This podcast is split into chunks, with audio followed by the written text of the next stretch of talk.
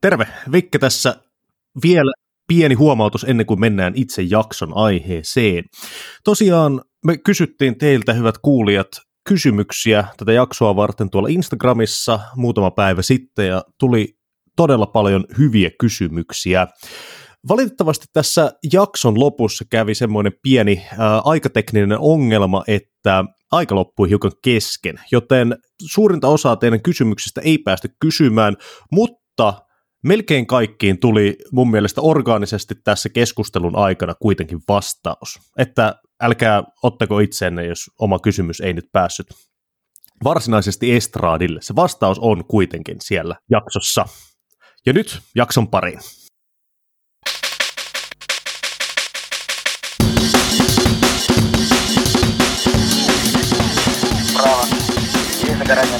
No niin, tervetuloa kuuntelemaan Sotaa ja historiaa -podia taas. Tänään meillä on huikea mielenkiintoinen ajankohtainen Ukrainan sotaa ja sen vaikutuksia koskeva vierasjakso jälleen. Ja täällä on studiossa Ville Remaal ja Vikke Valtanen kuten aina, mutta meidän lisäksi poikkeuksellisesti kolme äärimmäisen kovan luokan Ukraina-asiantuntijaa ja jaksomme vierasta. Tervetuloa Vikke, voisitko esitellä meille vieraamme? Kyllä vain. Meillä on tänään siis vuoden yhteiskuntatieteilijänä palkittu journalisti Emil Kastehelmi, Aleksanteri-instituutin tutkija Ilmari Käihkö ja entinen puolustusvoimien komentaja ja nykyinen kansanedustaja Jarmo Lindberg. Tervetuloa. Kiitos. Jep. Ja että pidämme tämän jakson tiukkana ja tiiviinä, niin käydään läpi alkuun jakson rakennetta. Eli ajatuksena on keskustella nyt Ukrainan rintamatapahtumista, rintamatilanteesta ja sen jälkeen sodan laajemmista vaikutuksista Eurooppaan ja Suomeen ja yleisesti maailman järjestykseen. Me tässä Viken kanssa moderoidaan keskustelua eteenpäin ja jaamme puheenvuoroja, mutta pyrimme pysymään taka-alalla ja antamaan teille asiantuntijoille mahdollisimman paljon aikaa esittää näkemyksiänne. Joten pidemmittä puheitta voitaisinkin aloittaa läpikäymällä rintamatilannetta ja viimeaikaisia merkittäviä sotatapahtumia. Emil, voisitko aloittaa? Tilanne rintamilla tässä viimeisten viikkojen aikana on ollut hyvinkin staattinen. Käytännössä venäläisten hyökkäyksen painopiste on ollut ja pysynyt hyvinkin pitkälti Bahmutin kaupungissa. Tiettyä yritystä on ollut myös muuallakin, esimerkiksi vaikka Avdivkan kaupungin suunnalla. Siellä on yritetty tämmöistä saarrostusliikettä, mutta sekään ei ole nyt kuitenkaan juurikaan edistynyt pitempään aikaan. Venäläiset ei ole saanut yhtään kylää vallattua nyt siis moneen viikkoon, eli suurimmatkin saavutukset, niin siinä puhutaan siellä täällä muutamien peltoaukeiden haltuun ottamisesta, ei niinkään mistään tämmöisestä varsinaisesta isommista saavutuksista. Bakhmut, joka on painopiste, niin siellä venäläiset ovat käytännössä luopuneet tämän kaupungin saarustusyrityksestä, eli he ovat siirtyneet nyt sitten tämmöiseen kuluttavaan korttelikorttelilta tyyppiseen taisteluun täällä kaupungin sisällä. Tässä oli jokin aika sitten nähtävissä, että siellä saattaisi olla tämmöinen saarustusyritys, mutta mitä ilmeisimmin ukrainalaiset sitten onnistu sen blokkaamaan, ja onnistuneen puolustuksen johdosta venäläiset myös vaikutti kerta kaikkiaan luopuneen siitä yrityksestä. Ja se on oikeastaan siinä mielessä ihan kiinnostavaa, että kun Bahmutin taistelu aikanaan nyt sitten päättyy, niin siellähän ei venäläiset tavallaan ole yhtään sen paremmissa asemissa jatkamaan mitään operaatioita, koska siellä on joukot käytännössä kulutettu painopistesuunnalla hyvinkin loppuun, ja kaikki tämmöiset laajimmat yritykset, joilla oltaisiin oikeasti saatu jonkinnäköistä etua, niin on oikeastaan epäonnistunut. Sama tarina toistuu monella suunnalla. Täällä on näitä tiettyjä tämmöisiä kaupunkeja, kuten aiemmin mainittu Avdivkaa, Vuhledaria, Siverskin suuntaa, missä on tasaisen tahtiin yritetty, mutta läpi ei yksinkertaisesti päästä. Toisaalta, jos puhutaan Ukrainasta, niin Ukrainakaan ei ole moneen kuukauteen saanut mitään erityisen merkittävää aikaan taistelukentillä. Viimeisimmät laajemmat Ukrainan onnistumiset on tapahtunut marraskuun puolivälin aikoihin, jolloin venäläiset vetäytyi Hersonista, mutta sekin oli tilanne, jossa enemmänkin venäläiset määritti sen oman vetäytymisensä tahdin. Se ei ollut niinkään varsinainen Ukrainan perinteisessä mielessä saavuttava taisteluvoitto, jossa venäläiset olisi vaikka sekasorron vallassa työnnetty Dniprojokeen, vaan nimenomaan siinä oli tämmöinen laajempi venäläisten vetäytyminen. Tämän jälkeen Ukrainan yritykset eri suunnissa on ollut hyvinkin pienimuotoisia ja siinäkin voidaan oikeastaan puhua semmoisesta, että tietyillä metsäalueilla tai peltoaukeilla sitten molemmat osapuolet vääntää edestakaisin, eli ei ole mitään tämmöistä laajempaa tuossa mielessä myöskään saavutettu. Eli toisin sanoen kumpikin osapuoli on ollut hyvin staattisessa tilassa, ja ne tietyt alueet, missä taistelua on käyty, niin niillä alueilla se taistelu on todella, saattaa olla tämmöistä kuluttavaa, ja se tarkoittaa käytännössä sitä, että etulinjassa olevat kaupungit murskautuu, tulen käyttö on valtavaa niin, että nämä tämmöiset väännön pisteet on käytännössä sitten tämmöistä reikäjuustoa kaiken tykki- ja rakettitulen jäljiltä. Tämä näkyy erityisen hyvin esimerkiksi satelliittikuvissa, mutta myös sitten kun paikan päältä tulee monenlaista muutakin kuvamateriaalia, ja näkyy, että se tuho taistelualueilla on kyllä valtavaa. Se, mikä nyt sitten tässä on ollut Venäjän valtaamilla alueilla tämmöistä sisäistä kehitystä jo useamman kuukauden ajan, niin on ollut valtavat linnoitusprojektit. Venäjä on siis käytännössä nyt linnoittanut satojen ja satojen kilometrien pituisia linnoitusketjuja Ukrainaan. Ne lähtee käytännössä ihan sieltä Kinburnin niemimaan alueelta ja sitten päättyy sitten tuonne Pohjois-Luhanskiin Venäjän rajalle asti. Tämän lisäksi Venäjä on myös linnoittanut siis oman Ukrainan vastaisen rajansa, eli ne on todellakin ottaneet nyt sydämen asiakseen varmistaa, ettei Ukraina pääsisi oikein mistään suunnasta, ainakaan kovin helposti eteenpäin. Vahvinta tämä linnoitustoiminta on tällä hetkellä ollut nimenomaan Zaporizhzhian suunnalla, jossa puhutaan oikeastaan jo useammasta tämmöisestä tasasta, mitä venäläiset on siinä rakentaneet. Ne on käytännössä malliltaan semmoisia, että siinä on panssarieste tai panssarikaivanto, sitten lohikäärmeen hampaita, taisteluasemia, joiden perässä saattaa olla sitten uusi tämmöinen panssarieste, lohikäärmeen hampaineen tai tämmöisine betonipyramideineen ja näin ollen. Ja sitten tämä sama tyyli jatkuu useammankin tasan ajan. Ja siellä on tällä hetkellä myös hahmotettavissa tilannetta, jossa Venäjä rakentaa myös tietyistä kaupungeista ja kylistä tämmöisiä niin kuin ympäripuolustettavia, eli joka suuntaan on asemia. Ja sitten se, mikä on kanssa mielenkiintoista, niin on se, että venäläiset eivät pyri vaan tämmöiseen esimerkiksi Zaporizhzhiassa tämmöiseen niin kuin länsi-itäsuuntaiseen puolustukseen, vaan niillä on myös esimerkiksi tämmöistä pohjois-eteläsuuntaisia puolustuslinjoja, etenkin tuonne Melitopolin suuntaan mentäessä. Ja kaikki tämmöiset suurimmat tiet on käytännössä linnoitettu umpeen niin, että siellä on todella hyvin valmistauduttu tähän Ukrainan mahdollisiin seuraaviin hyökkäyksiin. Ukraina ei ole vielä päässyt kolahtamaan näihin linnoituksiin missään suunnassa kokonaisuudessaan, eli ne on sen verran etulinjan takana, että me ei käytännössä tiedetä, että miltä se näyttää sitten se taistelu näissä asemissa, kun sen taistelun aika tulee. Ja sitten tässä on mediaympäristössä ollut tietysti runsaasti tämmöistä kuohuntaa jatkuvasti milloin mistäkin aiheista.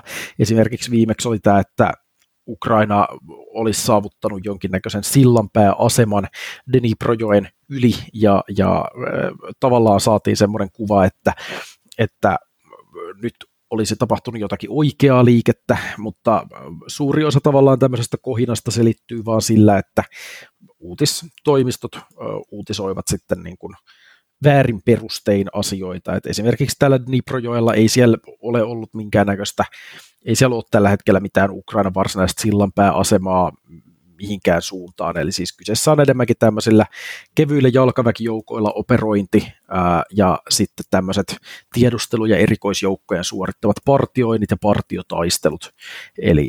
Eli puhutaan astetta kevyemmästä toiminnasta siellä suunnalla. Ja ei tällä hetkellä oikeastaan kaikki muukin hyökkäystoiminta vaikuttaa enemmänkin tämmöiseltä kokeilevilta hyökkäysyrityksiltä siellä täällä, jotka saattaa kuitenkin sit olla valmistelua tähän tulevaan keväthyökkäykseen. Joo, ja tässä kohtaa pitää vielä ottaa huomioon se, että mehän tosiaan äänitetään tätä 5.5. Eli niin kuin ollaan aikaisemminkin sodan aikana nähty, niin tilanteet saattaa välillä muuttua hyvinkin nopeasti. Eli jos kuuntelee tätä vaikka kuukausi myöhemmin, niin kannattaa ottaa huomioon. Kyllä, mutta etenkin tuosta mediakentästä on välittynyt sotaa seuraavalle henkilölle kuva siitä, että me odotetaan nyt Ukrainan osalta jotain laajempaa vastahyökkäystä, jossa käytettäisiin näitä länsikoalition Ukrainalle lahjattamia sotakalustoja, panssarivaunuja ja muita materiaalia avukseen, että saataisiin jotain suuriakin maa-alueita, vähän samaa tapaa kuin viime kesänä Harkovan ja siellä Hersonin suunnalla tapahtuneessa Ukrainan vastahyökkäyksissä haltuun. Niin mikä on nämä osapuolten voimasuhteet tällä hetkellä rintamalla? Onko Ukrainalla siis kyky iskeä nyt ylivoimalla jostain läpi? Tällä hetkellä tiedetään, että Ukraina rakentaa runsaastikin prikaateja selustassa ja esimerkiksi mitään tätä tämmöistä läntistä aseapukalustoa ei ole näkynyt vielä missään päin rintamaa, eli ei ole mitään todisteita siitä, että siellä olisi vaikka yhtään vaunua tai läntistä rynnäkkövaunua, vaikka tuhoutunut jossakin suunnassa. Näistä lopullisista joukkomääristä on tässä tilanteessa hieman vaikea arvioida mitään täysin pysyvää, ja me ei todellisuudessa ihan myöskään tiedetä, että mikä se venäläisten miehityksen suhdeluvut on missäkin päin rintamaa, eli esimerkiksi miten paljon joukkoja Venäjä pitää nyt sanotaan vaikka tämmöisellä oletetulla hyökkäyssuunnalla, eli Melitopolin suunnassa. Mutta joka tapauksessa, kun tähän operaatioon ryhdytään, niin mä uskon kyllä, että se on sitten Ukrainan oman tiedustelun tavallaan tämmöinen sisäinen asia, jonka ne on kyllä laskenut siellä jokseenkin tarkkaan ennen toiminnan aloittamista. Ja jos tähän saisin lyödä väliin, että kyllähän siis nämä on varmasti sellaisia niin tärkeitä asioita, että näitähän sota pelataan myös Ukrainan tukia maiden kanssa. Eli aikaisemminhan on britit ja varsinkin jenkit on sitten käyneet läpi näitä erilaisia skenaarioita. Viime vuonnahan tämä Ukrainan suuri kesähyökkäys tai syyshyökkäys, niin sehän tarkoitus oli silloin lähteä eteläänpäin ja silloin ymmärtääkseni yhdysvaltalaiset vähän torppasi ajatusta, että hei, että tämä ei tule onnistumaan nykyisessä tilanteessa, jolloin sitä päädyttiin eri ratkaisuihin, eli paljon rajoitetumpaan hyökkäykseen. Niin varmasti tämä on nyt niin tärkeä hyökkäys myös Ukrainan tukijamaille, että tällaistakin tukea tulee sitten tiedustelutietoa ja myös suunnittelutukea. Osaisitteko te arvioida, että mikä on Ukrainan laajempi tavoite tällä tulevalla hyökkäyksellä? Mitä vaikutusta sillä halutaan havitella? Ukrainan laajempi tavoite ja Venäjän ja hänen kumpikin tässä ilmaisu, että kun rauhanneuvotteluja ei ole, niin tätä ratkotaan sotimalla. Ja sitten jos miettii niitä asetelmia, mitä siinä on, niin siellä on ne 4 Venäjän itsensä liittämää maakuntaa, joiden keskellä kulkee sitten tämä rintamalinja, mikä siellä nyt on ollut jo tosi pitkään. Ja se jakaa ne maakunnat ja on tietysti loogista ja presidentti Zelenski on ilmoittanut, että Ukraina haluaa ajaa venäläiset sieltä pois ja jollain laillahan silloin siihen rintamaan, joka nyt taitaa olla noin 800 kilometriä pitkä, niin joka on muuten tosi pitkä ja nämä alueet on isoja takaisin vallattavaksi, että siinä on iso työ. Niin siinä on tavoitetta jo riittämiin, niin päästä sen useita vuosia vallanneen ja linnoitetun rintaman yli palauttamaan näitä maakuntia Ukrainalle Krimistä puhumattakaan? Sitä itse olen miettinyt aika paljon, että me siis puhutaan paljon vastahyökkäyksen tällaista sotilaallisista tavoitteista. Ja sotilaalliset tavoitteet, ne usein pelkistyy siihen, että tapetaan vihollisia ja sitten vallataan nyt tässä tapauksessa takaisin Ukrainalle kuuluvia maa-alueita. Mutta tietysti nämä sotilaalliset tavoitteet, niin näähän pitää tällaisessa strategiassa myös pistää tällaisen suurempaan strategiaan. Ja se suurempi strategia, sehän tietysti pyrkii poliittisten tavoitteiden saavuttamiseen, ja kyllähän se suuri poliittinen tavoite on kestävä Ukrainalle oikeudenmukainen rauha. Ja tässä sitten voi miettiä, että miten tällainen hyökkäys sitten edistää tällaista tilannetta. Ja tässä on ehkä ihan hyvä pohtia vähän niitä, että niin kuin eri skenaarioita, mitä tällä hyökkäyksellä voidaan aikaansaada. Esimerkiksi näistä Yhdysvaltojen vuodetuista asiakirjoista, niin niistä ilmenee aika selkeästi se, että Yhdysvallat ei usko, että Ukraina pystyy suuriin saavutuksiin tällä hyökkäyksellä. Ja yhtä lailla he ei usko, että sota loppuu tänä vuonna. Eli kyllähän siis Ukrainakin varmaan nyt miettii tässä, että miten he pystyy toisaalta sotilaallista tilannetta parantamaan tällä hyökkäyksellä, mutta myös sitten parantamaan tätä neuvotteluasemansa tulevaisuudessa, jos sota ei niin sanotusti sotimalla pääty, vaan se päättyy siellä neuvottelupöydissä. Kuten Jarmo sanoi, niin tällä hetkellä tietääksemme ei ole mitään rauhanneuvotteluja käynnissä, mutta tietysti se sotilaallinen tilanne vaikuttaa myös siihen, että miten tällaisia mahdollisia neuvotteluja tulevaisuudessa käydään. Ja tämä on varmaan myös semmoinen, mitä sitten Ukrainan poliittinen johto miettii aika kuumeisesti, ja mitä esimerkiksi Yhdysvaltojen sotilasviranomaiset on miettinyt pitkään, viime vuoden lopulla jo tuli näitä ajatuksia siitä, että Ukrainan ehkä pikkuhiljaa pitäisi sinne neuvottelupöytään mennä, mutta siis tietysti parantaa asemansa ennen sitä. Ja voi olla, että nyt ulkopuolelta vähän nähdään, että tämä vastahyökkäys on Ukrainan tilaisuus nyt parantaa näitä tulevia neuvotteluasemia. Jos katsotaan tavallaan rintamilta, niin käytännössä siis semmoinen kohde, missä Ukraina pystyisi tavallaan saamaan jonkinnäköisen strategisen tason muutoksen tässä sodassa, niin olisi käytännössä se, että mikäli se pystyisi iskemään Zaporizhzhiassa etelän suuntaan, saisi esimerkiksi Melitopolin vallattua ja onnistuisi katkaisemaan ton tien, tai siis maakäytävän Krimin ja sitten Venäjän välille. Eli tämä on tavallaan semmoinen yksi selkeimmistä ja isoimmista tavoitteista, jota nyt on paljon puhuttu jo muutenkin, mutta sitten toisaalta kun katsoo näitä valmistelevia toimenpiteitä, niin venäläiset tietävät tämän myös. Ja se olisi toisaalta samaan aikaan tietysti sotilaallinen onnistuminen, mutta se olisi myös poliittisesti todella, todella iso juttu, koska siinä olisi tavallaan kaikilla mittareilla mitattuna, niin se olisi suurin onnistuminen.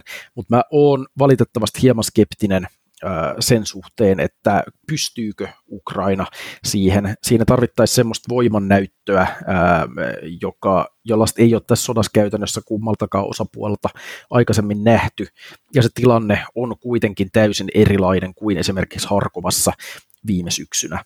Toisaalta mä näkisin myös sen, että tämä myös joku rajallisempi operaatio, jossa esimerkiksi vaikka vapautettaisiin Bakhmutin saartoja, saataisiin rintama työnnettyä takaisin Donetsjoelle, eli vaikka joku tämmöinen Bakhmut-Lysychansk-tyyppinen pienempi operaatio, niin voisi kuitenkin olla tavallaan poliittiselta merkitykseltään sellainen, että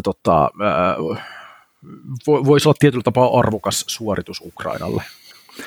Arvokas varmasti, ratkaiseva ei välttämättä, ja lisäisin tämän toisen tavoitteen siinä etelässä, että kyllähän se, jos Ukraina pystyy katkaisemaan lisäksi tämän Kertsinsillan salmen, niin silloinhan Venäjän Krimin huolto vaikeutuu huomattavasti, eli jos ei ole maasiltaa, ei ole oikeaa siltaa, niin kyllähän tämän sodan kustannukset sen jälkeen Venäjälle kasvaa aika paljon. Ja Ukrainahan on ihan julkisestikin puhunut siitä, että Krimin niemimaa voidaan vallata ilman sotilaallisia keinoja. Ja tämä on ehkä se, mihin sitä pyritään tällä, että pakotetaan sitten Venäjää vaikeisiin ratkaisuihin ja kalliisiin ratkaisuihin. nämä siltoihin iskemiset ja siten asettamalla venäläiset sellaiseen asemaan, jossa heidän on käytännössä pakko vetäytyä sen suuremmitta taisteluita, muistuttaa vähän viime kesän tilannetta, mitä tuli Hersonin ja Dniperjoen länsipuolella oleviin venäläisjoukkoihin. Mutta joo, tässä mainittiin paljon asioita lähtien Jarmon kertomista Ukrainan julkilausutuista tavoitteista ajaa venäläiset pois heidän maa-alueitaan, ja Krimin niemimaakin on mainittu. Sitten puhuttiin laajemmin siitä, että Ukraina tavoittelee kestävää Ukrainalle oikeudenmukaista rauhaa, ja tähän voisi strategisella tasolla taistelukentällä vaikuttaa valtaamalla vaikka sitten tämä Venäjän Donbassin läpi kulkema maasilta ja sitten katkaisemalla Krimi-huollosta, jos saadaan sieltä vielä toisessa päässä oleva siltakin poikki, mihin Ukrainalla ilmeisesti on kyky. Mutta onko Ukrainalla kyky saavuttaa tavoitteitaan lähtien siitä taistelukentästä ja siellä tehtävistä peliliikkeistä aina sitten siihen kestävään Ukrainalle oikeudenmukaiseen rauhaan? Onko voimasuhteet sellaiset, että nämä on realistisia tavoitteita? Niin, Ukrainalla on tietysti, niin kuin mainitsin, että kun me suhteutetaan, kun Suomella on Venäjän kanssa 1340 kilometriä pitkä raja, ja minusta tuntuu, että se on meidän suomalaistenkin mielestäni aika pitkä raja, ja jos se tämänhetkinen rintamalinja on sitten siellä noin 800 kilometriä, niin kyllä siinä varmasti työsarkaa riittää. Tekisi mieli sanoa, että on ne voimasuhteet mitkä tahansa. Ja sitten Ukrainahan on erittäin hyvin onnistunut pitämään tämän operaatioturvallisuuden, että sen vuoksihan mekin tässä nyt arvuuttelemme sitä, että mitkä ne on, ja tässä Naton johto nyt on ihan viime päivinä ilmoittanut, että he on varustanut ja he on toimittanut panssaroituja ajoneuvoja ja panssarivaunuja, niin noin 98% sitä, mitä Ukraina on pyytänyt, ja varustanut 8 prikaatia, joissa mainittiin, että panssariprikaatia, joka kuulostaa jo sitten aikamoiselta voimalta, ja jos nämä tiedot pitää paikkansa, niin silloinhan siinä on vähän indikaatiota siitä, että tässä niitä työkaluja nyt olla sitten tähän tämän kevään tai alkukesän, milloin se nyt ehkä sitten tulee, se vastahyökkäys tai sarja vastahyökkäyksiä, mutta palaan kuitenkin tähän rintaman pituuteen 800 kilometriä ja neljä maakuntaa, niin, ja kun on ollut puhetta, että ei tämä tässä tänä vuonna vielä ole sodittu, niin onhan se mittakaava erittäin suuri, ja siinä mielessä niin nämä on ihan oikeutettuja nämä kysymykset, että miten realistisia, millä voimasuhteella on noiden sotilaallisten päämäärien saavuttaminen ja sitä kautta edellytykset näihin Ilmari mainitsemiin poliittisiin neuvotteluihin, saati sitten tähän kestävään rauhaan, koska tietysti mikä on sitten se kestävä rauha, jos toinen osapuoli kykenee sitä koko ajan tavalla tai toisella haastamaan ja varmasti haluaa haastaa. Et ei tämä sota ja tämä kriisi, niin ikävä kyllä, niin ei varmasti kenelläkään tällä hetkellä ole näköpiirissä siihen mitään nopeaa ratkaisua, oli se sitten sotilaallinen tai poliittinen. Ja jos joku tässä nyt sitten ilmoittaisi, että hänellä on käsitys siitä, että kauanko tämä kestää, niin sehän on ihan mahdottoman hyvin tiedetty, kun nämä osapuolet keskenään varmasti ei sitä tiedä tällä hetkellä. Ja yleisesti ottaen tietysti sotaan vaikuttaa niin moni tekijä, että tämmöinen ennustaminen on hirveän vaikeaa. Sitten tämä operaatioturvallisuus sen myötä, niin me ei tiedetä Ukrainan vahvuuksista hirveästi, me ei tiedetä Venäjän vahvuuksista hirveästi. Sitten on tietysti tämmöisiä opittuja teoreettisia niin kuin asioita, kuten se, että hyökkääminen nyt on vaikeampaa kuin puolustaminen lähtökohtaisesti. Ja nyt on nämä Venäjän puolustusasemat, millä siis käytännössä Venäjä nyt pyrkii sitten estämään tämän Ukrainan liikesodan käynnin ja pakottamaan heidät sitten, pysäyttämään liikkeen, pakottamaan heidät tällaisen kulutussotaan, mitä me nyt ollaan Venäjän puolelta nähty oikeastaan, niin kuin Emil sanoi, niin viime vuoden kesän jälkeen Lysychansk, Severodonetsk, niiden taisteluiden tai niissä taisteluissa sitten viimeiset nämä Venäjän suuremmat saavutukset tuli. Mutta tämmöinen kulutussodan käynti, niin sehän on hidasta, se kuluttaa kumpaakin osapuolta, ja sitten voidaan miettiä näitä Ukrainan ja Venäjän voimasuhteita. Venäjä on monin tavoin niin väestön suhteen, talouden suhteen, teollisuuden suhteen Ukrainaa voimakkaampi. Ja kyllä tämmöinen niin kuin sodan pitkittäminen, niin tässä mielessä se kyllä puoltaa sitten Venäjää valitettavasti eikä Ukrainaa. No tietysti tämä ulkopuolinen tuki Suomelta ja muilta maista sitten tätä voimaepätasapainoa sitten voi sitten niin kuin muuttaa sitä Ukrainan kannalta positiivisemmaksi, mutta tietysti Venäjä nyt toivoo, että sitten Ukrainan tukijamaat joko menettää kiinnostuksen tai menettää kyvyn tukea Ukrainaa. Näissähän siis vuodetuissa asiakirjoissa oli yksi sellainen asiakirja, mikä ei mun mielestä saanut ehkä ihan riittävästi huomiota. Siinä siis yhdysvaltalaiset kävi läpi eri Euroopan maat ja merkitsi sitten värikoodeilla, että kuinka paljon, että onko niin kuin annettavaa vielä tai poliittista tahtoa antaa vielä tukea Ukrainalle ja onko kykyä antaa tukea Ukrainalle. Siellä oli ensimmäiset punaiset raksit jo esimerkiksi Viron kohdalla, että on annettu se, mitä on annettavissa, näin ihan kykyjen puolelta. Eli kyllähän tämä Euroopan sotilaallinen tilanne nyt 90-luvun jälkeen, niin nyt kostautuu tässä, että sitä kykyä ei välttämättä ole. Ja päälle vielä se, että niin kuin Suomessakin niin käydään koko ajan keskustelua siitä, että voidaanko sitä omaa puolustuskykyä laskea tukemalla Ukrainaa. Eli ei se Ukrainakaan aina välttämättä se ensimmäinen sitten niin kuin prioriteetti ole. Jatkaisin tuohon vielä, mitä Ilmari sanoi tuohon sen, että mua vähän häiritsee ja on jo vuosia häirinnyt tämä tämmöinen niin kuin kulutussodankäyntiajattelu ja tämä voimasuhdeajattelu ja sen tämmöinen suoraviivainen ja lineaarinen ajattelu, ja se on mielestäni vähän tällaista Clausewitziläistä ajattelumallia, että etsitään se vastustajan painopiste ja sitten keskitetään voimat siihen ja sitten jauhetaan toisiaan vastaan siinä painopisteessä niin kauan kuin sitä voimaa riittää, ja tällaisessa ajattelussa niin seurauksena on aina verilöyly, niin kuin on nähty, ja sitten sitä taistellaan. Ja jos pelkillä voimasuhteella tämä sota ratkaistaisiin, ja niin kuin niitä voimasuhdelaskelmia tehtiin ennen Venäjän hyökkäystä, niin hyvä ihme, sehän olisi pitänyt olla sitten se läpimarssi halki Ukrainan niillä voimasuhteilla, mutta niinhän se nyt sitten kuitenkaan ei ollut, kun siinä yhtälössä on näitä muita tekijöitä. Ja myöskin tämä tämmöinen, se on ihan totta mielestäni, että kyllä hyökkäjällä pitää olla niin kuin jonkunlainen ylivoima, että on edellytykset siihen hyökkäyksen onnistumiselle, mutta kun niin kauan kuin minä muistan ja olen eri kursseja käynyt, niin hyökkäjällä pitää olla aina 3:1, niin se ylivoima. Että se on niin kuin joku tämmöinen hoettu luonnonlaki, ja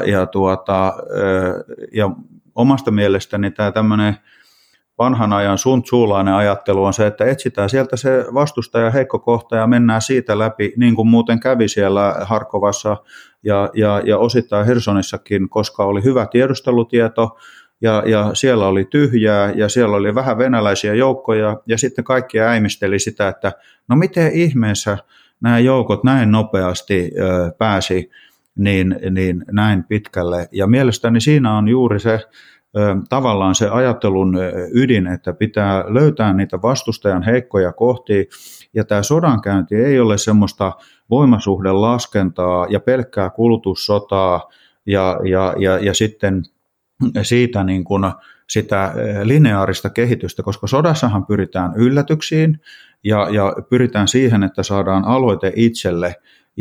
Ja siinä niin viime vuonna näytti pari kertaa aika oivasti, että Ukraina siinä onnistui ilmeisen hyvällä tiedustelutiedolla, operaatioturvallisuudella, jossa onnistuttiin keskittämään niitä joukkoja ja sitten saavutettiin se yllätys ja yllättävä käänne. Ja nyt tietysti on mielenkiintoista odottaa, kun tässäkin keskusteltiin näitä samoja paikkoja, Zaporizhzhia ja Mykolajiv ja Asovanmeren pohjoispuoleisen logistiikkaketjun katkaiseminen, joka varmasti Venäjälläkin sotakoulut käyneet kenraalit niin ovat oivaltaneet, kun he sitä nimenomaan nyt sitten siellä linnoittavat, jolloin sitten tässä on mielenkiintoista nähdä se, että tuleeko minkälaisia harhautuksia, tuleeko minkälaisia keskityksiä ja mihin pyritään saamaan se yllättävä käänne, jotta olisi menestymisen edellytykset.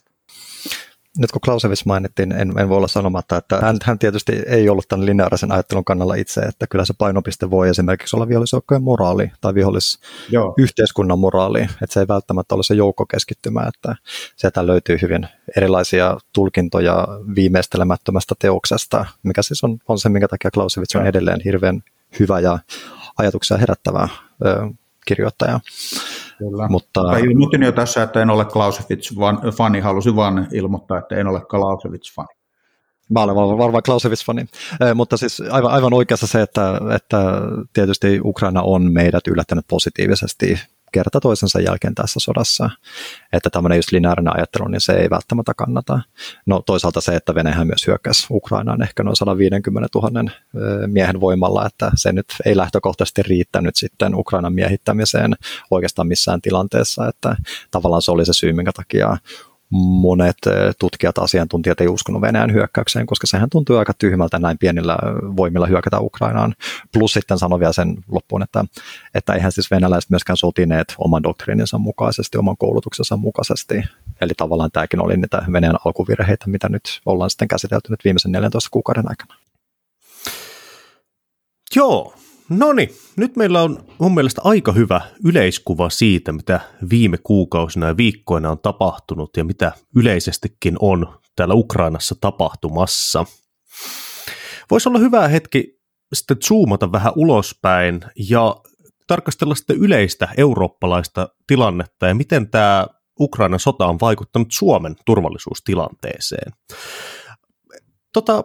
Jarmo Lindberg, etenkin sulta olisi erittäin mielenkiintoista kuulla, että mikä on sun arvio siitä, että miten tämä sota on nyt vaikuttanut etenkin nyt Suomen NATOon liittymisen jälkeen Suomen paikkaan eurooppalaisessa turvallisuusyhteisössä? No ehkä siinä on hyvä vähän peruuttaa tuonne taaksepäin ja todeta, että nyt kun on katsottu sitä, että miltä tämä Ukrainan sota näyttää, niin tässä on todettu useampaakin kertaa eri tahoilta, että se millä lailla Suomi on suunnitellut omaa puolustustaan ja mihin on varautunut, niin se näyttäytyy sen kaltaisena, että meillä on niitä kykyjä, mitä Ukrainassa on tarvittu, olisi tarvittu ja nyt vielä halutaan, Eli meillä on täällä Pohjoismaissa ja osittain voi sanoa, että Euroopassakin, niin meillä on sillä lailla erikoinen yhdistelmä, että meillä on iso reservi, jossa tämä sijoitettu sodanajan joukkorakenne on 280 000, mikä on enemmän kuin kaikki muut Pohjoismaat yhteensä. Sitten meillä on Puolan ohella niin Euroopan suurin kenttätykistö ja sekin on hyvä huomata, että siellä on aika isoja maita aika isoilla resursseilla. Mutta Suomi on kuitenkin sitten Puolan ohalla se, joka on tällaisen kyvyn säilyttänyt. Ja usein näissä keskusteluissa niin se tähän melkein pysähtyy. Ja sitten tässä jää ehkä mainitsematta se, että meillä on tietoisesti hankittu näitä kynnysarvoasejärjestelmiä, eli näitä pitkän kantaman täsmäaseita niin kaikille puolustushaaroille.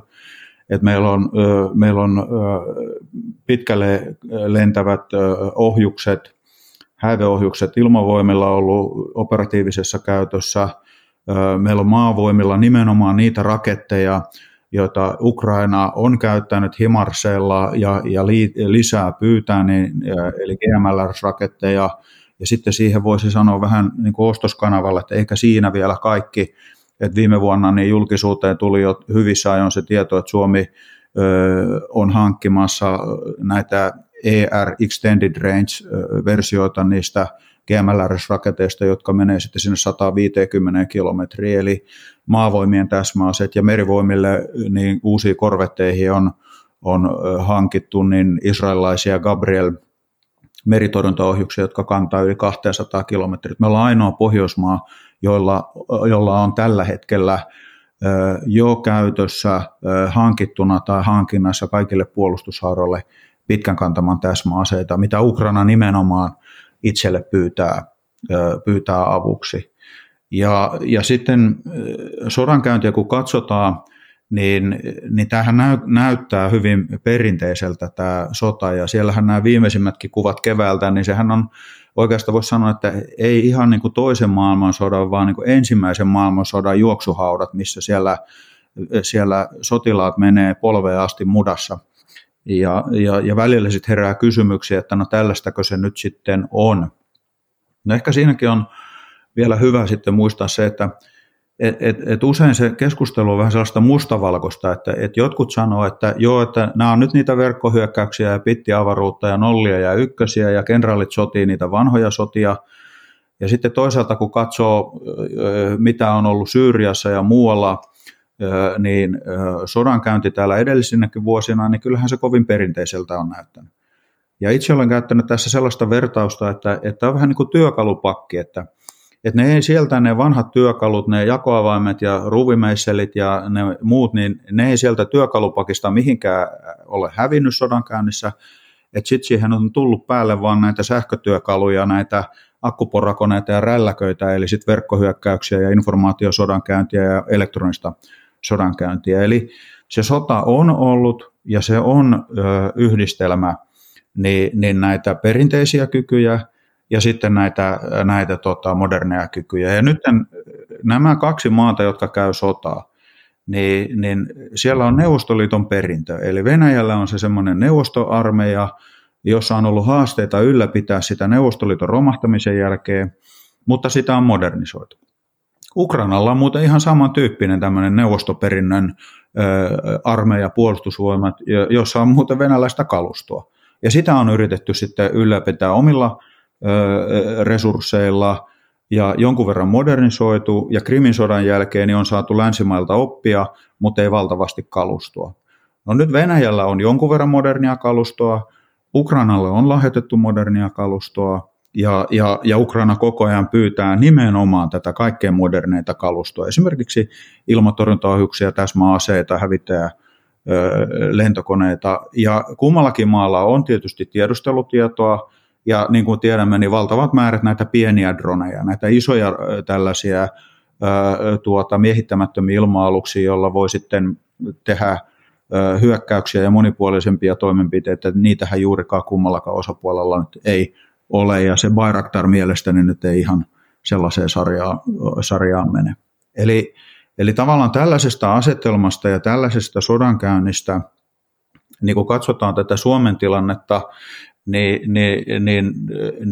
tässä ei ole tällä hetkellä nähtävissä tarvetta tätä puolustuksen rakennetta ja näitä kykyjä mitenkään dramaattisesti reivata sotaoppien mukaan. Ja joitakin asioita on hankittu tällä valtioneuvoston viime keväänä myöntämillä rahoilla, niin kuin olette huomanneet, niin aika useita ilmoituksia on tullut julkisuuteen asehankinnoista, ja ne on ollut sellaisia, joissa sitten on ollut jo nämä hankkeet päällä, ja siellä on niitä optioita, ja ne on nyt ilmiselvästi sitten viime vuonna kaikki käytetty, mutta se ei ole mikään Ukrainan sotaoppien mukainen puolustuksen uudelleen suunnittelu, vaan se on olemassa olevan puolustuksen vahventaminen. Ja sitten mihin näitä lisäresursseja suunnataan, ja on jo suunnattu, on tämän sodanajan joukkorakenteen aikaisempaa suurempi kertausharjoittaminen, ja sitten on lisähenkilöstön hankkiminen. Suomessa on sillä lailla mielenkiintoinen tilanne, että meidän aktiiviväki on pieni, eli se lukumäärä on pieni suhteessa tähän poikkeukselliseen suureen reserviin. Ja tietysti sitten tässä aktiiviväellä niin tulee haasteita vastaan, kun lisätään koulutusvolyymia, ja nyt tuli sitten tämä NATO-liittyminen, ja myöskin NATO-liittyminen edellyttää, niin kuin hyvin tiedämme, niin jollain aikataululla sitten lisähenkilöstöä. Ja NATO-liittyminen taas sitten tietysti tuo nämä liittokunnan sellaiset kyvyt, mitä Suomella ei ole itsellään. Ja niistä ehkä voi sanoa konkreettisena ensimmäisenä esimerkkinä, että missä se alkaa näkyä, niin tässä nyt oli toisen kerran Yhdysvaltain RC-135 tiedustelukone, joka sitten lensi koko Suomen itärajan sinne Karigasniemelle asti ja takaisin, niin Tämän tasoisia kykyjä Suomella ei ole, mutta nyt kun Suomi on NATO-maa, niin nyt alkaa tulla sitten indikaatioita tällaisista, että nyt tulee näistä yhteisistä kyvyistä niin Suomelle uudenlaisia tällaisia sotilaallisia yhteistoimintamuotoja.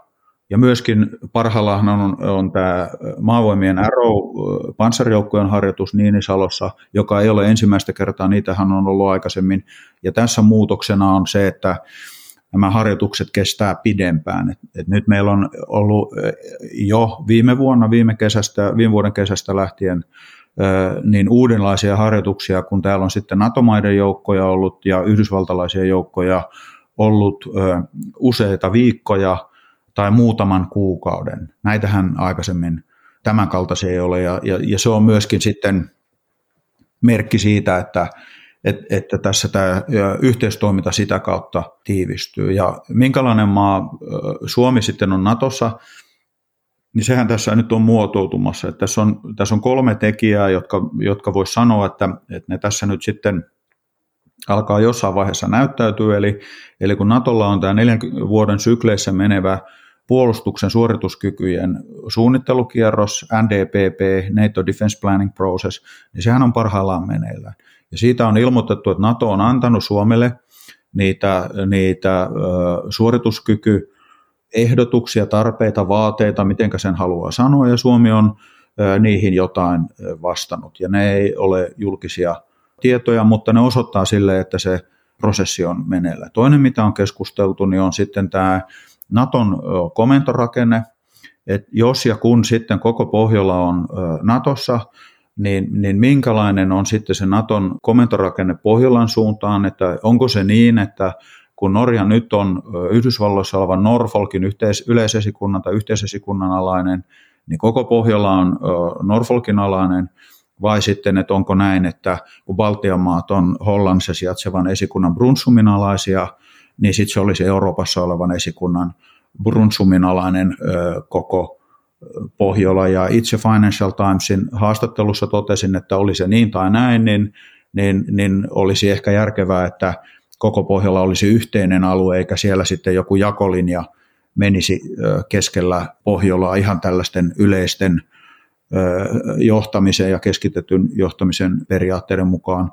Ja sitten kolmantena ja viimeisenä tässä totean sen, että sitten tulee vielä tämä NATOn operatiivinen suunnittelu, eli minkälaiset suunnitelmat tehdään sitten niin tälle uudelle koko Pohjolan alueelle ja mitä se mahdollisesti vaikuttaa laajemmin sitten Itämeren alueeseen ja NATOn suunnitelmiin ja mitä Ukrainan sota on jo sitten vaikuttanut NATOn suunnitelmiin yleensäkin Euroopassa. Nämä on varmaan sitten sellaisia asioita, joita heinäkuussa tuolla Vilnan huippukokouksessa käydään läpi ja linjataan ja niitä parhaillaan sitten valmistellaan.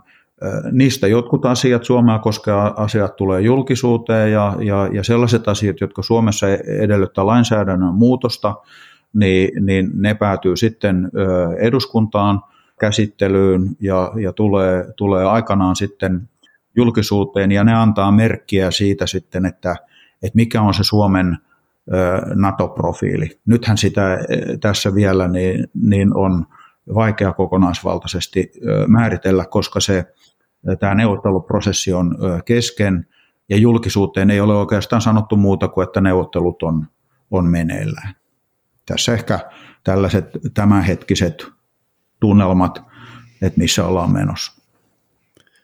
Joo, kiitos todella kattavasta vastauksesta. Voitaisiin vielä nopeasti tarttua tuohon ihan viimeiseen pointtiin siitä NATOn operatiivisesta suunnittelusta ja Suomen osuudesta ja roolista tässä. Olet nykyinen kansanedustaja, niin mitkä tahot Suomessa ovat niitä henkilöitä, jotka neuvottelevat sitten tästä Suomen osuudesta tässä operatiivisessa suunnittelussa? Kuka siellä päättää Suomen osuudesta? No näissä asioissahan yleensä, jos katsoo näitä, että mitä on ollut kumppanuuteen liittyviä asioita, niin liittyen tai riippuen siitä, että miten ison mittakaavan asiasta on kyse, niin sehän voi mennä sitten eduskunnan hyväksyntään. Käytännössä voi sanoa yleissääntönä, että jos joku asia on sellainen, että se edellyttää valtiosopimuksen tasosta sopimusta allekirjoitettavaksi, niin silloinhan se menee aina eduskunnan hyväksyttäväksi. Ja sitten jos siitä mennään niin alaspäin, niin asiasta riippuen, niin se voi mennä valtioneuvostoon tai tuohon TP-UTVAan asti. Valmistelevat tasothan näissä ja tahot yleensä ovat niin puolustusministeriö ja puolustusministeriön kanssa puolustusvoimat ja ulkoministeriö. Ja riippuen asiasta, niin nämä organisaatiot niitä sitten tekevät, mutta niin kuin sanoin, että sen asian merkittävyydestä riippuen, niin sitten se määrittää sen, että miten korkealle se menee päätettäväksi. Tarvittaessa se menee eduskunnan hyväksyntä. Selvä. Siirrytäänkö sitten eteenpäin? Vai onko Emilillä, Ilmarilla tähän Suomen NATO-jäsenyyteen ja Suomen paikkaan sanottavaa? No, toi oli kyllä aika sanoisinko, kattava katsaus ja kuulosti siltä, että tässä on ehkä jonkinnäköistä asiantuntemusta taustalla pitemmältäkin ajalta, niin että se oli aika kattava paketti. Mä ehkä voisin sitten paikasta, se Suomen paikka maailmassa, niin mä oon miettinyt aika paljon nyt viimeisen 14 kuukauden aikana sitä, että miten tämä Ukrainan sota vaikuttaa nyt Suomeen, ja ei pelkästään tietysti Suomen puolustusratkaisuihin, mutta etupäässä nyt tietysti niihin.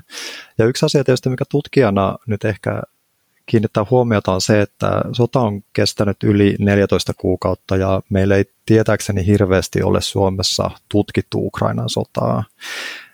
Eli meillä tietysti on Venäjä-tutkimusta on koko ajan käynnissä, mutta en ole nähnyt hirveästi julkaisuja Ukrainan sodasta. Eli tavallaan semmoinen tieteellisempi keskustelu, analyyttisempi keskustelu tästä sodasta.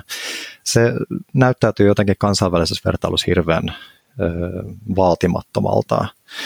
Ja tämä on semmoinen, että jos niin kuin mietitään Suomen suuntaa tulevaisuudessa, niin kuin muillakin osa-alueilla, niin tietysti toivoisi, että tällaiset päätökset perustuisi jonkinlaiseen parhaaseen niin olemassa olevan tietoon ja tietysti tutkittuun tietoon viime kädessä. Ja tutkittulla tiedolla tarkoitan nyt semmoista avointa keskustelua.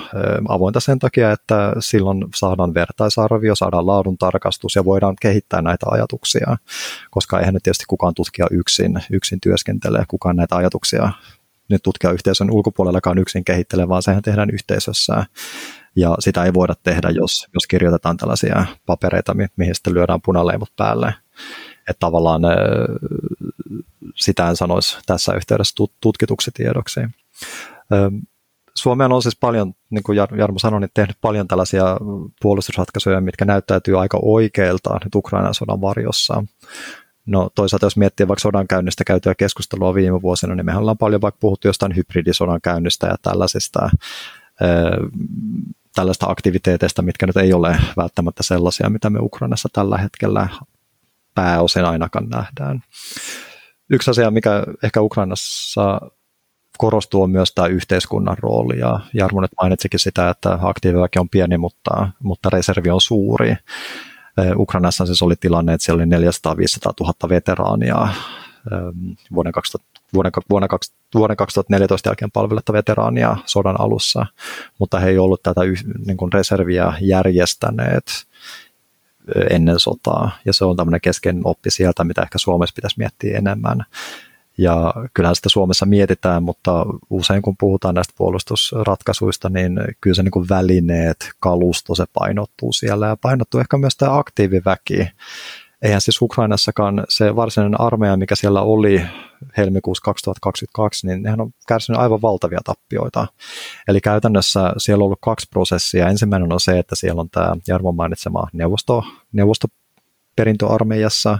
No sehän kamppailee tavallaan tätä etenkin länsimaiden pyrkimystä nyt modernisoida ja uudistaa ehkä NATO-standardien mukaisesti tätä Ukrainan armeijaa. Ja siellä varmaan tämmöinen ikäsukupolvijako on nähtävillä. Ja toinen on se, että tämmöinen ammattiarmeija, mikä siellä oli viime vuoden helmikuussa, niin sitähän on valitettavasti nyt tuhottu, eli ihmisiä on kuollut ja loukkaantunut sen verran, että se armeija, mikä siellä nyt on olemassa, niin sehän ei ole sama kuin silloin vuosi sitten. Eli ollaan laajennuttu huomattavasti, ollaan värvätty uusia henkilöitä. Ja mistä näitä henkilöitä saadaan? No, niitä saadaan reservistä, saadaan siviileistä.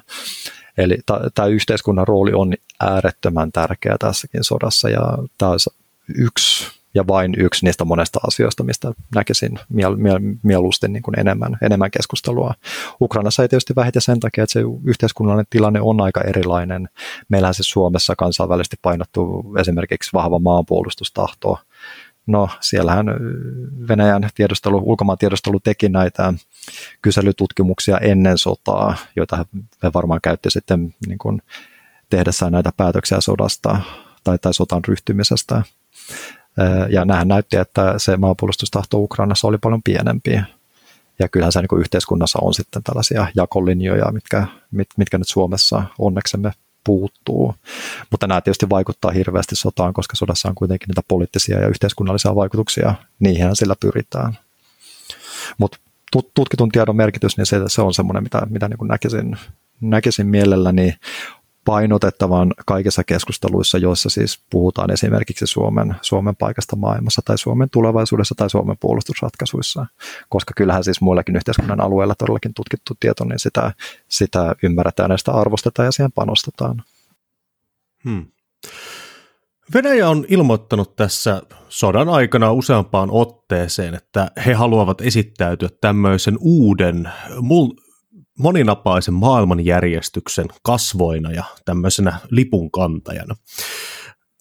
Tässä Ukrainan sodan aikana ollaankin nähty, että esimerkiksi venäläiset ovat ruvenneet myymään öljyä Kiinan juoneissa ja Venäjän ruplissa, toisin kuin aikaisemmin, kun öljykauppa on aina käyty dollareissa, jne. Miten näkisitte, että tämä Ukrainan sota tulee vaikuttamaan tähän Venäjän ja toisaalta myös Kiinan ja ehkä myös Intian tällaiseen nousuun maailman kenttien keskipisteeseen? No tietysti tässä on tilanne, jossa ei ehkä voi sanoa ainakaan, että Venäjän noususta, ehkä mä näkisin enemmänkin tilanteen olevan sellainen, että miten Venäjä pystyy pahimmalla tavalla välttämään semmoisen niin kuin alisteisen aseman suhteessa moniin muihin toimijoihin. Eli se, että Venäjä nyt tekee näitä temppuja, niin sehän lähtee siis käytännössä pakotteiden sanelemasta tilanteesta. Se ei sinänsä ole mitään, mitä Venäjä haluaisi suoranaisesti, tai että mitä se olisi lähtenyt missään muussa tilanteessa itsenäisesti ajamaan. Kyllä siis ennen sotaa jo taisi olla Obama, joka sanoi, että Venäjä on tämmöinen heikkenevä alueellinen valta. Ja kyllähän siis varmaan yksi syy, minkä takia Venäjä Ukraina nyt viime vuonna hyökkäsi, oli se, että Venäjä saisi tämmöisen suurvaltastatuksen. Näyttäisi muulle maailmalle, että he pystyvät sotilaallisilla keinoilla sitten, tai että he sotilaallisia keinoja käyttämällä ansaitsee kunnioitusta enemmän kuin he nyt saavat. Ja tavallaan siitähän oli näitä tavoitteita esimerkiksi Naton laajenemisen pysäyttämisestä, jotka siis nyt tämä sota on tietysti osoittanut nyt Suomen liitettyä Natoon, että Venäjä on näissä täysin epäonnistunut, aikaan saanut asioita, mitä he hyökkäyksellä pyrkivät estämään. Kyllä niin kuin Emmi sanoi, että tämä suhteet esimerkiksi Kiinan kanssa, niin kyllähän siis Venäjä tässä suhteessa on se jalkavaimo. Eli siellä siis on nyt Venäjä todellakin pakotettuna joutuu tekemään Kiinan kanssa diiliä, mikä on Kiinalle äärimmäisen edullista, Venäjälle pakkoa. Ja ei tämä välttämättä nosta sitten tätä, jos Venäjä oli tämmöinen heikkenevä valta, niin ei se ainakaan niin kuin nosta Venäjää todennäköisesti pitkälläkään aikatähtäimellä. Toisaalta Kiinan roolihan on se jokerikortti tässä sodassa, jos Kiina päättää tukea Venäjää voimalla tulevaisuudessa, mikä on kuitenkin mahdollisuuksien kirjoissa, vaikka siitä ei mitään merkkiä tällä hetkellä ole. Kyllähän se vetää nämä voimasuhteet tässä sodassa täysin uusiksi. Ja sen jälkeen me Ukrainan tukijamaat ollaan täysin uudessa ja hyvin paljon vaarallisemmassa ja ei vähiten vaativammassa tilanteessa. Toisaalta se, että oli myös näitä ajatuksia siitä Venäjän talouden romahtamisesta, niin ei me nyt niistä myöskään olla nähty merkkejä. Eli puhuttiin ihan sodan alussa näistä kauppapakotteiden vaikutuksista, ja pakotteita siis toimii hitaasti, mutta ne odotukset oli varsinkin viime vuoden helmimaaliskuussa ne oli aivan liian suuret. Tämä on siis globaali maailma ja Venäjähän siis pystyy myymään öljyä, kaasua näin päin pois moneen muuhun maahan kuin Eurooppaan. Ja tietysti kauppahan siis käydään edelleen myös Euroopan kanssa jossain määrin. Eli Venäjä siis ei ole eristetty millään tavalla, vaan että he suurella todennäköisyydellä pystyy käymään sotaa vielä pitkään, joskaan ei tietysti välttämättä samalla intensiteetillä kuin nyt. Että Venäjä siis ei missään nimessä ole kaikki voipa, mutta kyllä siis Venäjällä on edelleen voimaa ja todennäköisesti myös rahaa jatkaa sotaa ainakin hyvin pitkän aikaa. Kaikki tämä arvioiminen on hirveän vaikeaa ja taisi olla viime viikolla mediassakin puhuttu siitä, että Venäjä pystyy vielä vuoden jatkamaan sotaa, mutta tällaista arviota kuulostaa vähintäänkin epäilyttäviltä. Tässähän silloin, kun Neuvostoliitto romahti, niin siinähän tietysti oli hetken aikaa semmoinen vaihe, että Yhdysvallat oli sitä ainoa supervalta, joka siinä oli jäljellä, oli sitten tämä Venäjän heikkouden vaihe. Kiina ei ollut taloudellisesti vielä niin vahva, eikä ollut ehtinyt rakentaa niin kuin näin suurta sotavoimaa kuin mitä on, ja kyllähän tässä sitten tässä voisi sanoa sille, että valtioiden välinen tämmöinen valtataistelu, niin jos joku nyt on luonnollaki, niin se on luonnollaki. Et se on aina ollut ja se aina tulee olemaan. Et jos ajattelemme, että tässä maailma menee sen kaltaiseksi, että ei ole tällaisten voimakkaiden välistä valtataistelua, niin ei tule tapahtumaan. Se tulee aina olemaan. Ja tässä oli sitten tätä moninapaisuuden peräänkuuluttamista, että kunhan sieltä sitten Kiina voimistui ja sitten Venäjäkin alkoi voimistua ja sitten Intiakin tässä on jo mainittu ja sitten tässä on Varsovaliiton romahtamisen jälkeen sitten on perustettu ivymaita ja erilaisia näitä ikään kuin kilpailevia järjestöjä.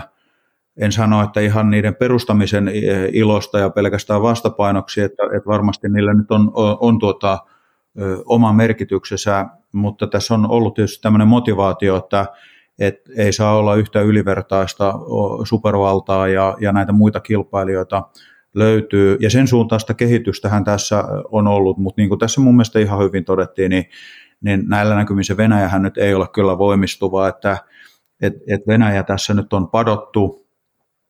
Se on heikentynyt ja tämä sodankäynti ja nämä hyvin voimakkaat pakotteet, mitä EU, Pohjois-Amerikka, muut valtiot on Venäjälle antaneet, niin nehän tulee edelleen niin laittamaan Venäjän ahtaalle. Et sehän ei parane se tilanne Venäjän osalta, että kun nämä ehtii vaan pitempään vaikuttaa nämä hyvin merkittävät pakotteet. Ja sitten Kiinan rooli on mielenkiintoinen, että mitenkä he sitten näkee heidän tämän voimapoliittisessa aseman, olkoon se sitten niin Venäjän suhteet, olkoon se tuonne Intian suhteen. Intiakin tässä sitten kommenteissaan niin ei ole Venäjää tuominnut ja tekee paljon Venäjän kanssa yhteistyötä. Ja näitä valtioitahan sitten muuten riittää niin maapallolla yllättävänkin paljon, että meidän ei ehkä pidä hirttäytyä tähän meidän omaa pohjoismaalaiseen ja eurooppalaiseen perspektiiviin, että sieltä Afrikasta ja muualta löytyy paljon maita,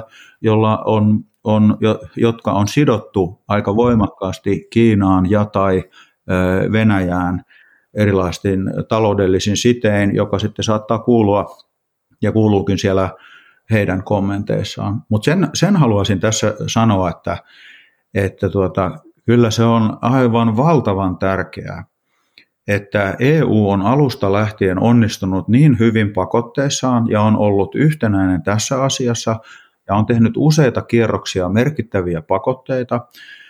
Ja vaikka NATO sitten ei Ukrainaa voi suoranaisesti järjestönä tukea, niin tässä bilateraalisesti useat EU- ja NATO-maat niin ovat koko ajan tukeneet sotilaallisesti Ukrainaa ja ovat ilmoittaneet, että ne jatkavat tätä tukemista, koska tämähän on kaikki sen vuoksi niin tärkeää, että näiden muiden autoritääristen maiden johtajat katsovat siellä aidalla, että kuinka sille Venäjälle käy. Ja sille Venäjällehän pitää käydä huonosti.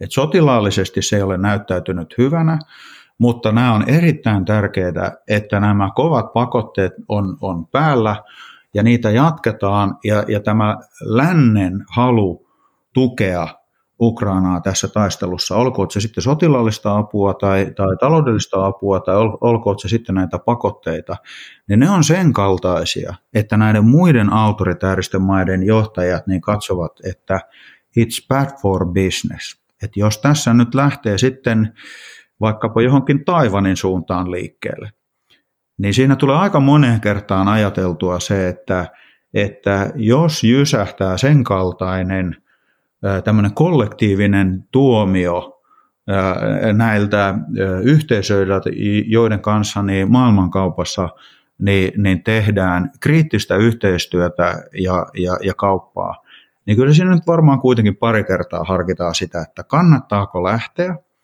niin kuin tämän mittakaavan voittoon, kun seurauksena on potentiaalisesti moninkertainen tappio, taloudellinen tappio.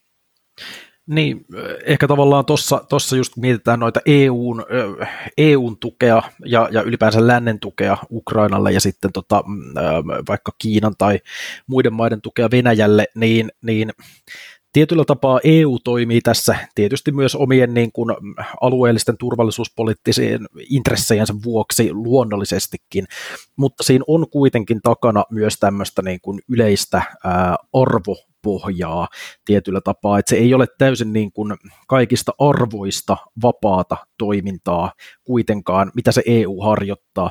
Siinä missä mä ehkä kuvailisin enemmänkin esimerkiksi tätä Kiinan ja Venäjän suhdetta enemmänkin tämmöiseksi niin kuin jonkinlaiseksi ehkä strategiseksi kumppanuudeksi, ei miksikään tavallaan niin kuin luonnolliseksi yhteisistä hyvän tahtoisista poliittisista intresseistä kumpuavaksi toiminnaksi. Eli tavallaan Venäjä, tai siis Kiina ei tule auttamaan Venäjää, ellei se tuu hyötymään siitä merkittävästi enemmän kuin sitten, että mikä se tavallaan vaihtoehtokustannus olisi. Ja tällä hetkellä mä uskon kyllä, että pitkälläkin aikavälillä niin Venäjälle kuin niin Kiinalle kuin Intiallekin niin kuin semmoinen vahva Venäjän sotilaallinen tukeminen olisi kuitenkin nettonegatiivista. Ne ei lähde siihen, koska loppupeleissä Venäjän hyökkäyssota Ukrainassa se on kaukainen ja se on kuitenkin näyttäytyy, voi olla myös oman maan kansalaisille hieman haastava perustella, että miksi tämmöistä tehdään ja niin edespäin. Eli tässä on myös erityyppinen, täysin erityyppinen tavallaan tämä asetelma siinä, että kuka auttaa ja kuka tukee ketä ja miten ja minkä tyyppisiä tulevaisuuden näkökulmia niistä on johdettavissa. Tästä tuli hirveän paljon hyviä pointteja ja kyllä siis tämä kansainvälinen näkökulma se aika usein unohtuu tässä suomalaisessa keskustelussa, että valtaosa maailman ihmisistä asuu maissa, jotka ei ole tuominut Venäjän hyökkäyssotaa Ukrainassa.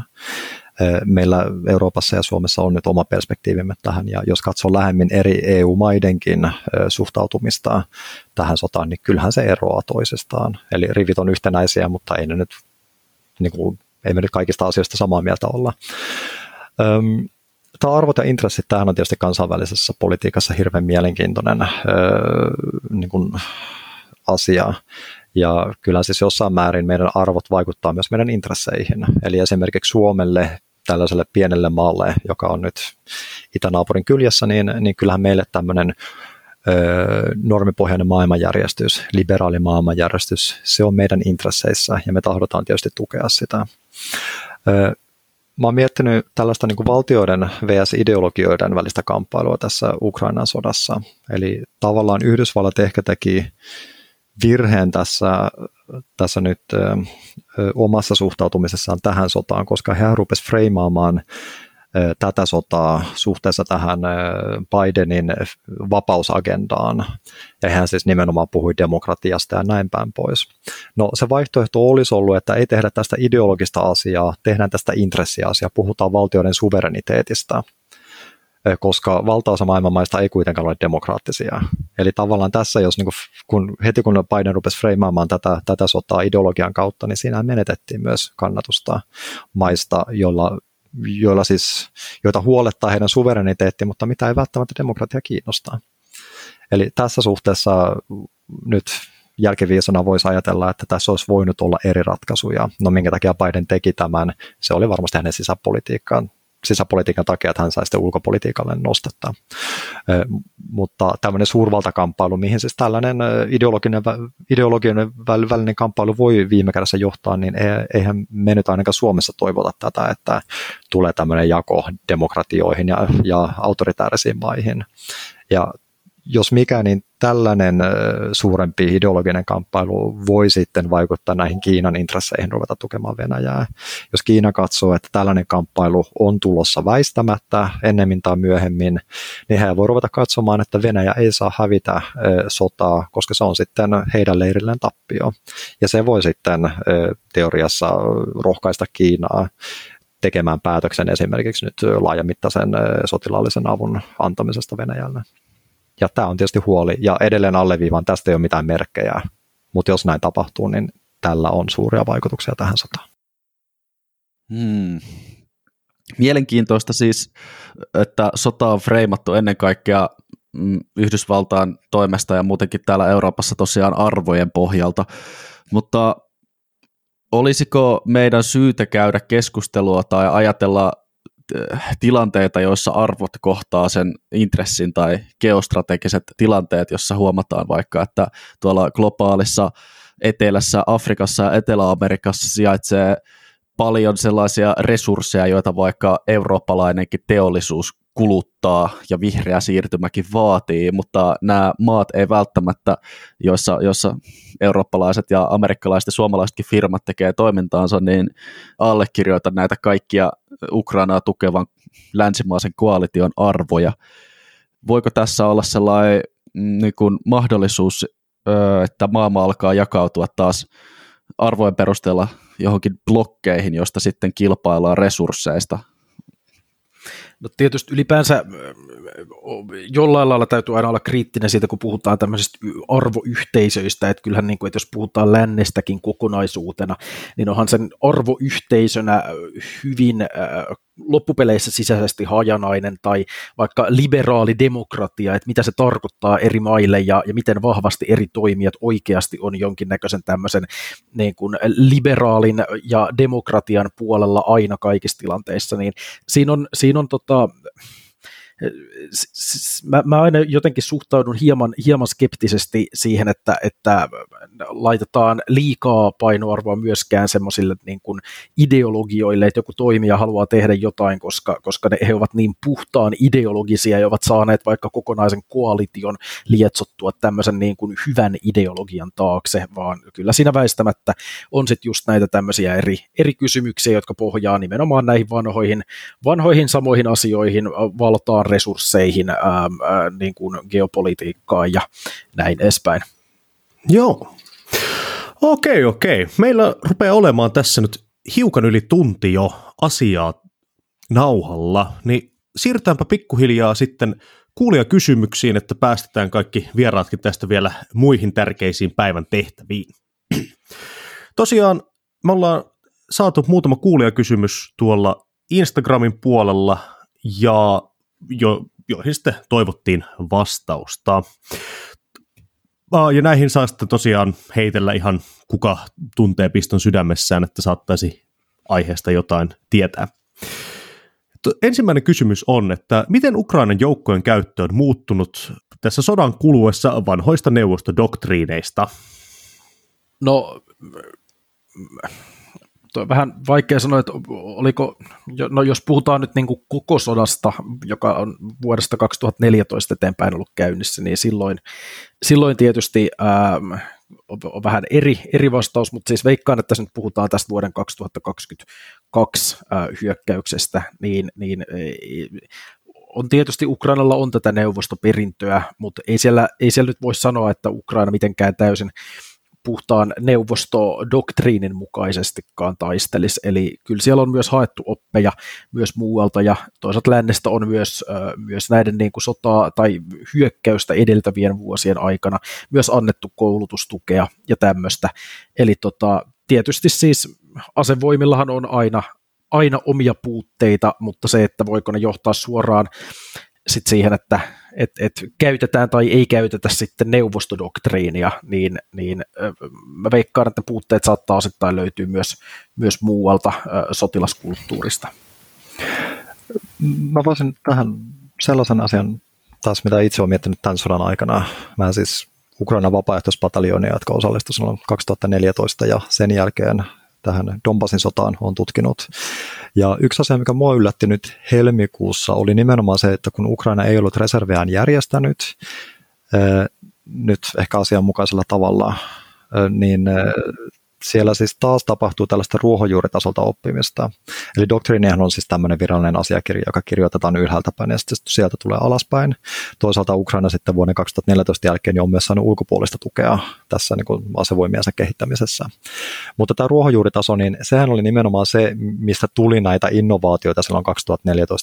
Esimerkiksi lennokkien käyttöhän lähti sitten sieltä, kun siviilit lähti uusine ajatuksineen tai laajamittainen lennokkien käyttö, kun siviilit tuli sitten tänne Donbasin sotimaan, ja sieltä sitten asevoimat otti sitten joitain näitä paloja ja virallisti niitä ja näin päin pois.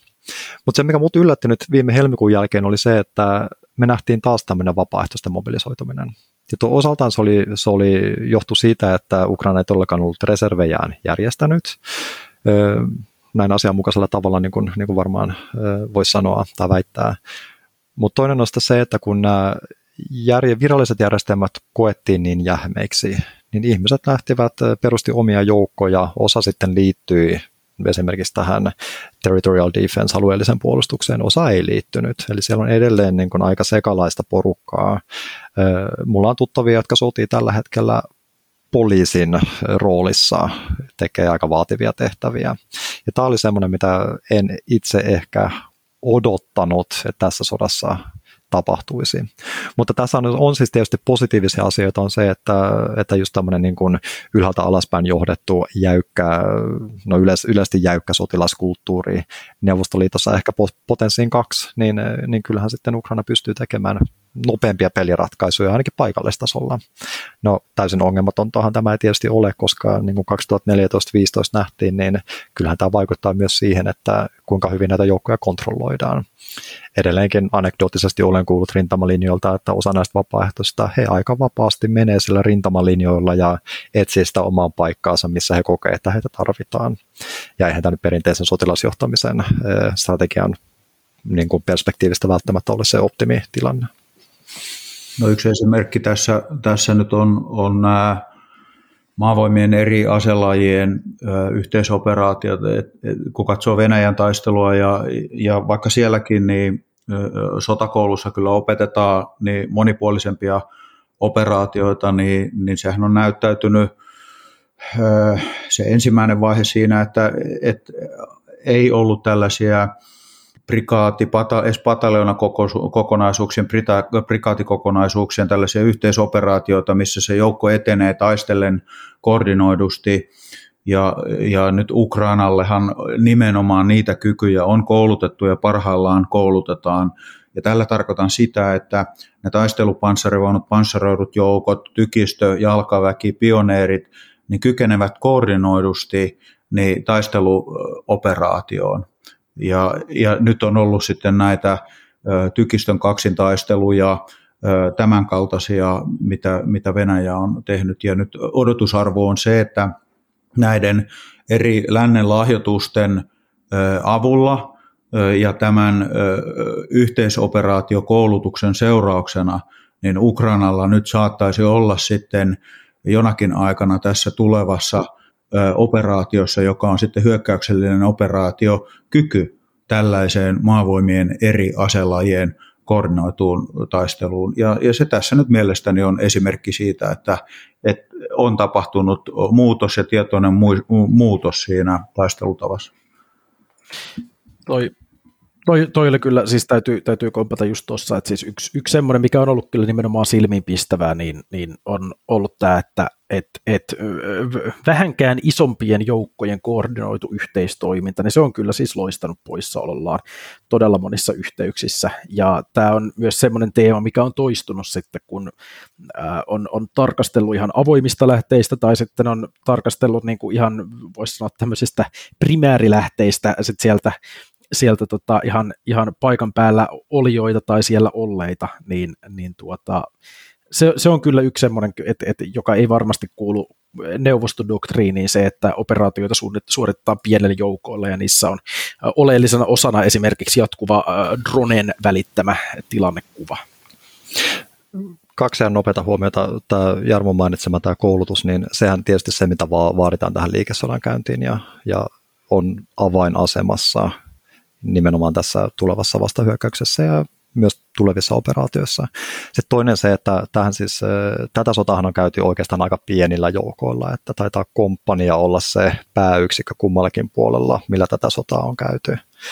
Eli kyllä tämä on siinä suhteessa niin verrattuna moniin aikaisempiin sotiin, niin kaikesta kauheudestaan ja intensiteetistään huolimatta, niin ainakin paikallistasolla usein on ollut aika pieni sota. Ja se voidaan sitten mahdollisesti suoraan johtaa siihen, että koulutusta puuttuu suurempiin operaatioihin. Okei, no niin. Tässä ei päästy ihan hirveästi näihin kysymyksiin, mutta tässä oli nyt niin paljon asiaa tässä jaksossa, että eiköhän suurimpaan osaan ainakin tullut vastaukset ihan tälleen orgaanisestikin. Tässä on loppukommenttien aika. Olisiko Jarmo, Emil tai Ilmari vielä jotain, mitä haluaisitte tuoda esille tässä Ukrainan sotaan liittyen jakson lopuksi?